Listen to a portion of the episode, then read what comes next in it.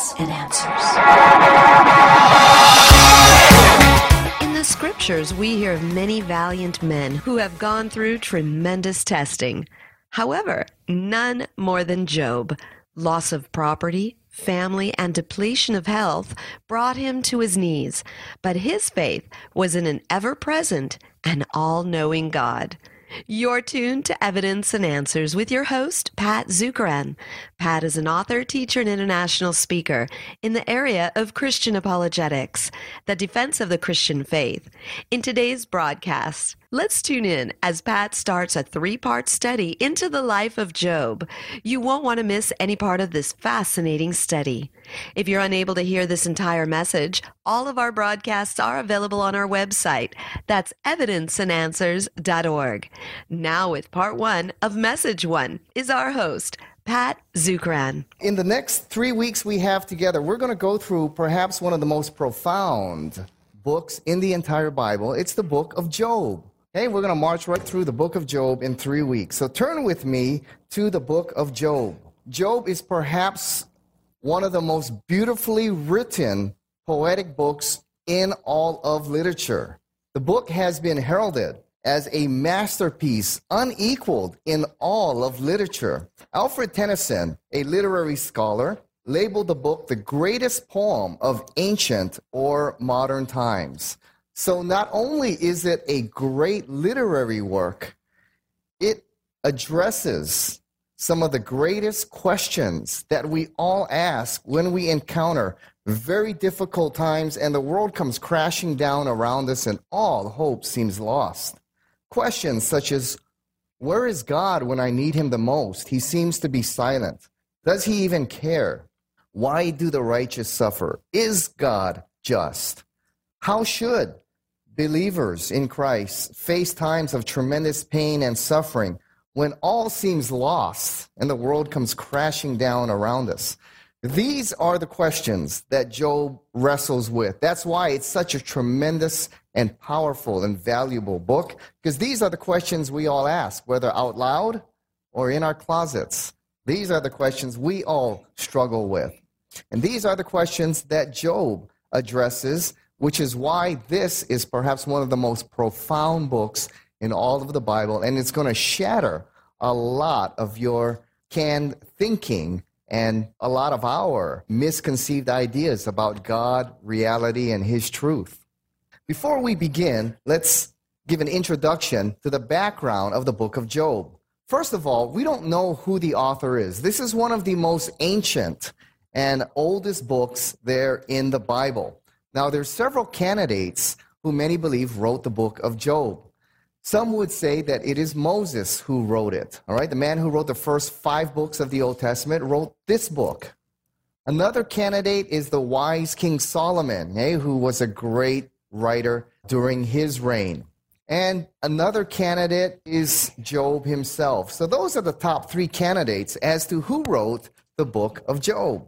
Some build the case that Job was written before the great flood of Noah or right after the great flood, okay, mainly due to chapter 40 and 41 of Job. Right? So one particular estimated time that Job was written. Another one is that Job was written during the time of the patriarchs, about 1500 BC, during the time of Abraham, Isaac, and Jacob. Okay, and this is the position that I favor. I think this one has a better case. The reason is Job lives for 210 years. Before the flood, they were living 800, 900 years. Job lives for about 200 years. That's about the age length of the patriarchs. Wealth was measured by your livestock. Okay? And that's what we have indeed in the time of the patriarchs.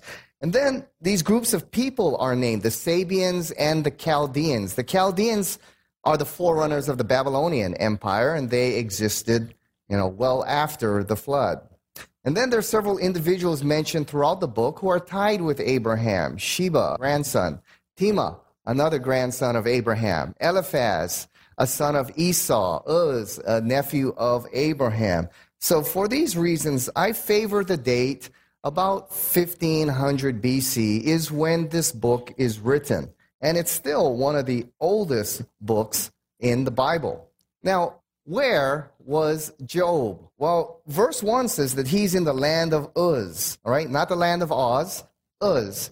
Now, Uz, we think, is in modern day Jordan, right there, east of present day Israel, east of the Jordan River. Modern day Jordan, right there, is the land of Uz. And that's where Job lives. Now, we begin in chapter 1, and we are introduced to our hero of the story here, Job. It says here in verse 1 There was a man in the land of Uz whose name was Job, and that man was blameless and upright, one who feared God and turned away from evil. There were born to him seven sons and three daughters. He possessed 7,000 sheep, 3,000 camels, 500 yoke of oxen, and 500 female donkeys, and very many servants, so that this man was the greatest of all the peoples of the East. His sons used to hold a great feast in the house, and each one on his day, and they would send and invite their three sisters to eat and drink with them. And when the days of the feast had run their course, Job would send and consecrate them. And he would rise early in the morning and offer burnt offerings according to the number of them all. For Job said, It may be that the children have sinned and cursed God in their hearts. And thus Job did this continually. So we're introduced to the character of Job here. And one of the outstanding things about Job, we're told, is his character. This is a righteous man. Two phrases are used to describe Job blameless and upright, fears God, and shuns evil. Now, the phrase blameless and upright, the word blameless there is used of sacrificial animals.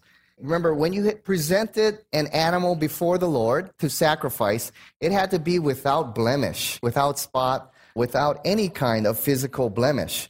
So when it's used of humans, it refers to a person of integrity, not someone who is sinlessly perfect, but a man of sound character, a person of integrity.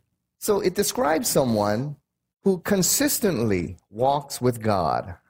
The term upright is one who is faithful to God's law. Now, the phrase feared God and shunned evil. The term feared God there refers to one who has a very solid trust in God. He loves God, and that builds within him a healthy respect of God. He's not frightened of God, he has a very healthy respect of God. He doesn't want to sin against God. His obedience to God is driven by his love, just like sons and daughters. They have a healthy, or should have, a healthy fear of dad. Not that they're terrified of dad, but they don't want to disappoint dad. The worst thing for them is to go against dad's commands and disappoint him and look at his face when they have failed to obey what he has commanded. All right? That's kind of what it means when he says he feared God. There's a healthy respect for God there. And in Proverbs chapter 1 verse 7 it says the fear of God is the foundation of wisdom. Shuns evil is one who avoids evil. In other words, they never place their trust in other gods or things. So Job's righteousness was legendary. In fact, it's highlighted by the prophet Ezekiel a thousand years later in chapter 14 of the book of Ezekiel. Next, we learn Job was an incredibly successful businessman. This guy was a business tycoon. He was the Donald Trump of his time. His wealth is absolutely staggering. All right. It says in the text there, he had over 3,000 camels. A camel is worth, uh, just one camel is worth a lot of money in the Middle East. All right. And when we were there in the land of Israel and Jordan, we saw just how valuable camels were, even to this day. Camels can walk for hundreds of miles, carry tons of equipment, and go where cars and trucks cannot possibly go. All right. And in fact, they would even trade human beings for camels. All right, that's how valuable camels were. And there's over 3,000. All right, that's like saying in our day, Job had a fleet of 16 wheelers for all of his trade, 216 wheel trucks. That's the kind of fleet this guy had. He had over 500 oxen. Oxen are used for farming. So imagine a guy that says, I got over 100 tractors here to take care of my farm. Well, you're thinking this guy has a massive farm. And that's what Job had 500 oxen to plow his field, 500 donkeys. These are also domestic animals to work around his property. And it says that he had 7,000 sheep. Even to this day, sheep are incredibly valuable for their wool and textile. So this guy had a tremendous business The property that he owned must have been just absolutely huge, maybe like the size of the island of Lanai or something. Who knows? It's just absolutely huge. And he was a spiritual leader offering sacrifices on behalf of his children. So his uprightness, his moral character, and his integrity is revealed in how he would wake up his children early in the morning and lead them in worship and sacrifice of sin before the Lord. That's because Job revered and honored the holiness and righteousness of God. Okay, so that's the kind of man he was a righteous, upright, and a blameless kind of man. So we're talking about a righteous man here, and that's Job. Job would be the kind of guy that if he were in your fantasy football league and he saw that your team was losing every week, he would call you up and say, "Hey, you know, I see you're struggling. Let me give you your best play- my best player." All right? That's the kind of guy he is. And I know that in our fantasy football league, there are many righteous men in this league and women. And so I will be expecting a phone call this afternoon sometime from these righteous men in our league. Well, like I said, from these righteous men and women in our league. Now, in verse 6, we're introduced to our adversary and a great cosmic duel that will determine the fate and destiny of mankind. Verse 6, we are introduced to the adversary here. It says, Now there was a day when the sons of God came to present themselves before the Lord, and Satan also came among them. We're introduced to the adversary, Satan. And one of the truths that the Bible teaches is that this physical world is not all that there is. There is a spiritual realm that is just as real, if not more real, than this physical world we have seen with our eyes. All right? If you study what we call near death experiences, and the science and the medical research is pretty much overwhelming on this one now, and it's swinging in our direction. But when you talk to people who've had near death experiences, they'll tell you that the world that they were in is far more real than the physical world that we are in now. And that's what the Bible teaches there's not only this physical world, but there is a spiritual world that is even more real than the world we live in now that we see with our eyes. And one day we shall all be there.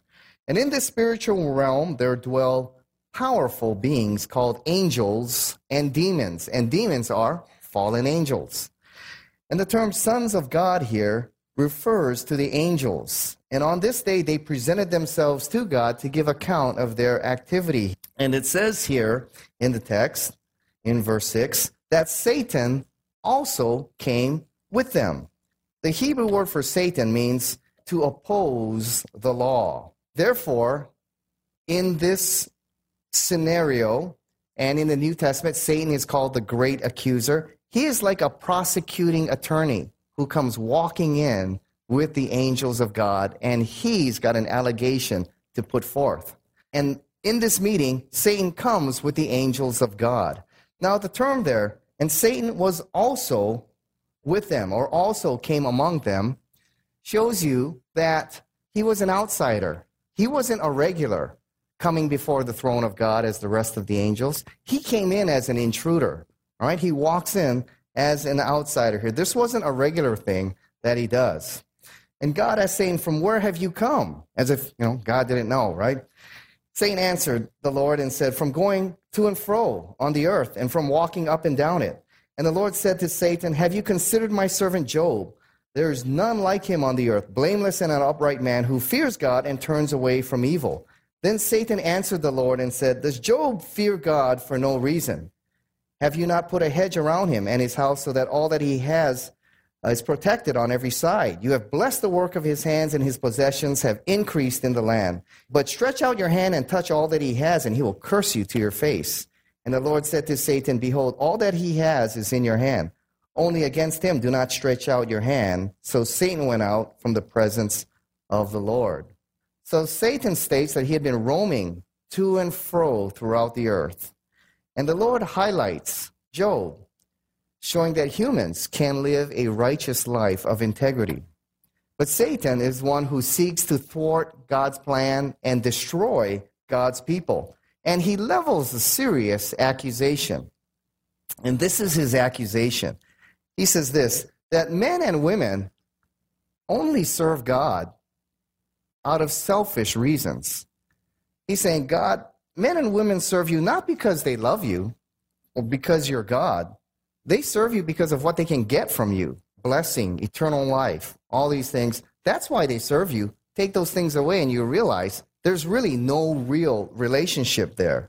Right? And Satan also is insinuating here that God actually buys the love of his people. It's because he showers them with blessings and he protects them that people love him. And so he kind of buys their love. This is not a real love kind of relationship going on here. People simply love God for what they can get from him. It's similar to when you see a very young, attractive woman marrying an old rich guy who's about to keel over. You may wonder, okay, did this guy buy the love of this woman? And is she marrying him just for his money, knowing that in a year or two he's going to keel over and I inherit everything?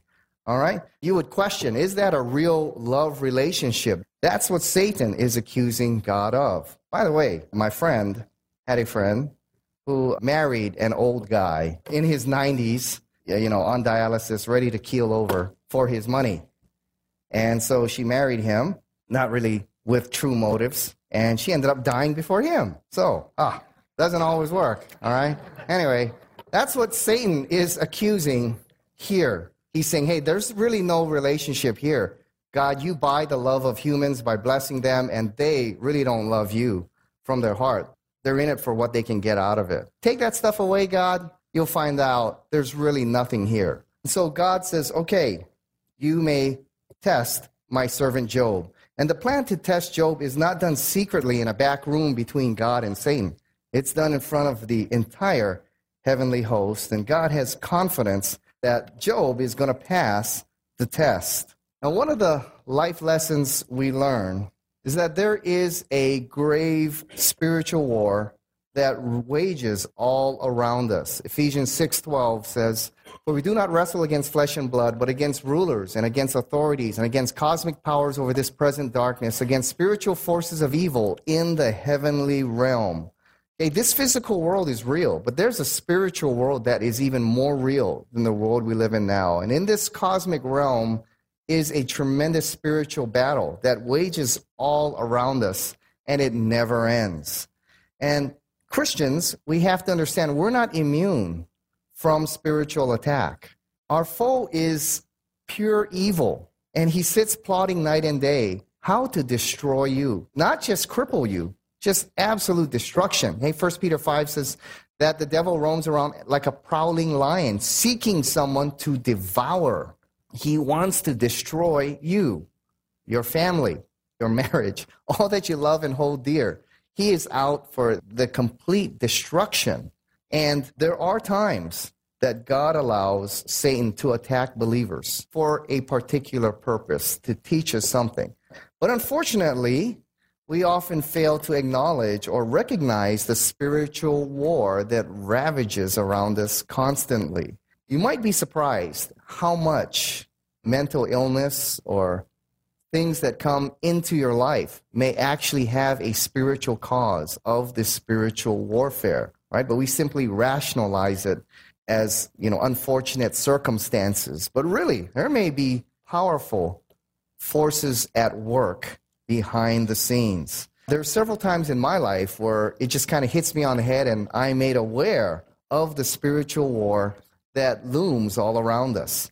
You know, we were in a country not too long ago in Asia where it is not allowed to preach the gospel of Jesus Christ. Religious freedom is not allowed in this particular country. And so my friend owns a coffee shop out there, and I was sitting down at the coffee shop when a young girl in her 20s and mid 20s came down and sat down at my table and said, You're from America? I said, Yes. She said, You believe in God? I said, Yeah. She said, how do you know God exists? I was like, oh, whoa, wow, hey, all right. So we went through the evidence for the existence of God. And we were answering her objections and having a great dialogue. And then she looked at me, and she said, if God is so real, then why doesn't he speak to me or come in a more obvious way? And that gave me an opportunity to share the gospel when a young gentleman, about in his mid 20s, came and he sat down and joined. He said, I, have been listening to the conversation. Can I, can I ask you a question? So I paused for a moment. I said, Yes. And he said, 9 11. How do you explain that? And so I got diverted a little bit. I said, Well, and I explained about God and evil and how actually evil is another evidence for the existence of God. But he kind of cut me off and he said, You know, your president said, we will never forget. We will never forget. We will never forget. You guys hold grudges. You guys got vendetta against the world, don't you? Uh, and started turning political. Obviously, this guy had no interest in spiritual things or the truth of God's word.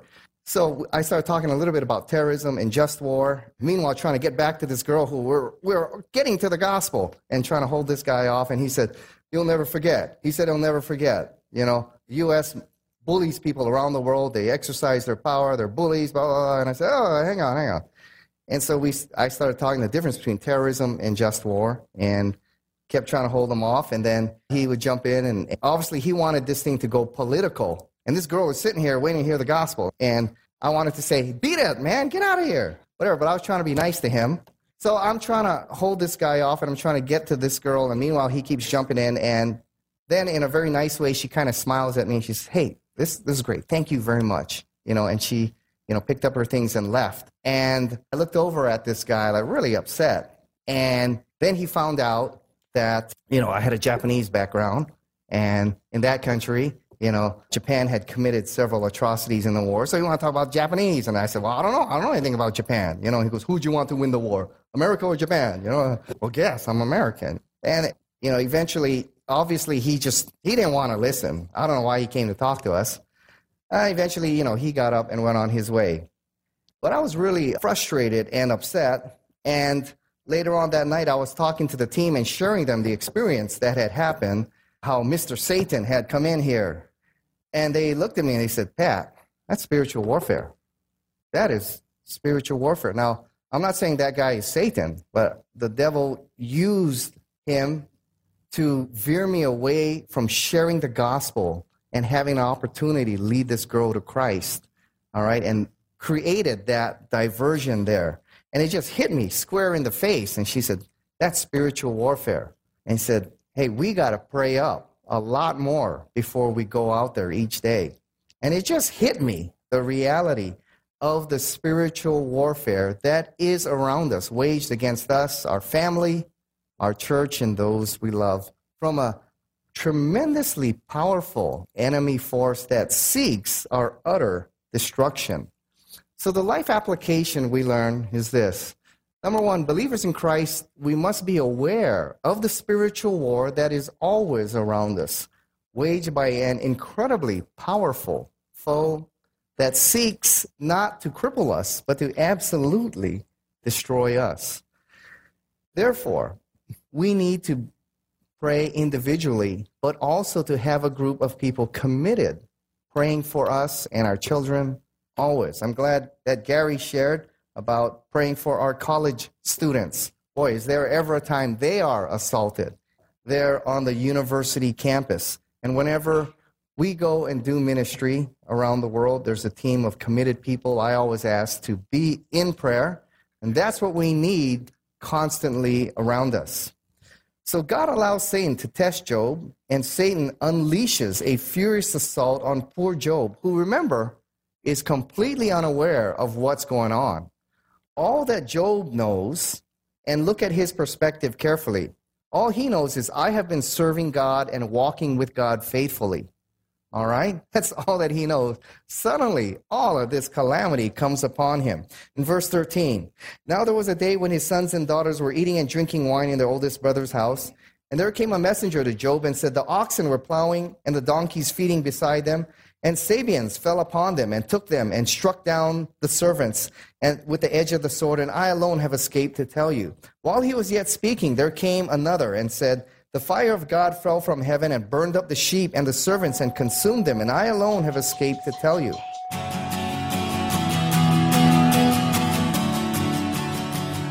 Thank you for joining us here on Evidence and Answers radio broadcast. Be sure to join us next time for the continuation of this exciting show. If you find this broadcast to be a blessing, please consider partnering with us. Evidence and Answers relies on generous donations from you, our listeners. For the opportunity to donate and keep us on the air, you may do so right there online on the homepage of our website.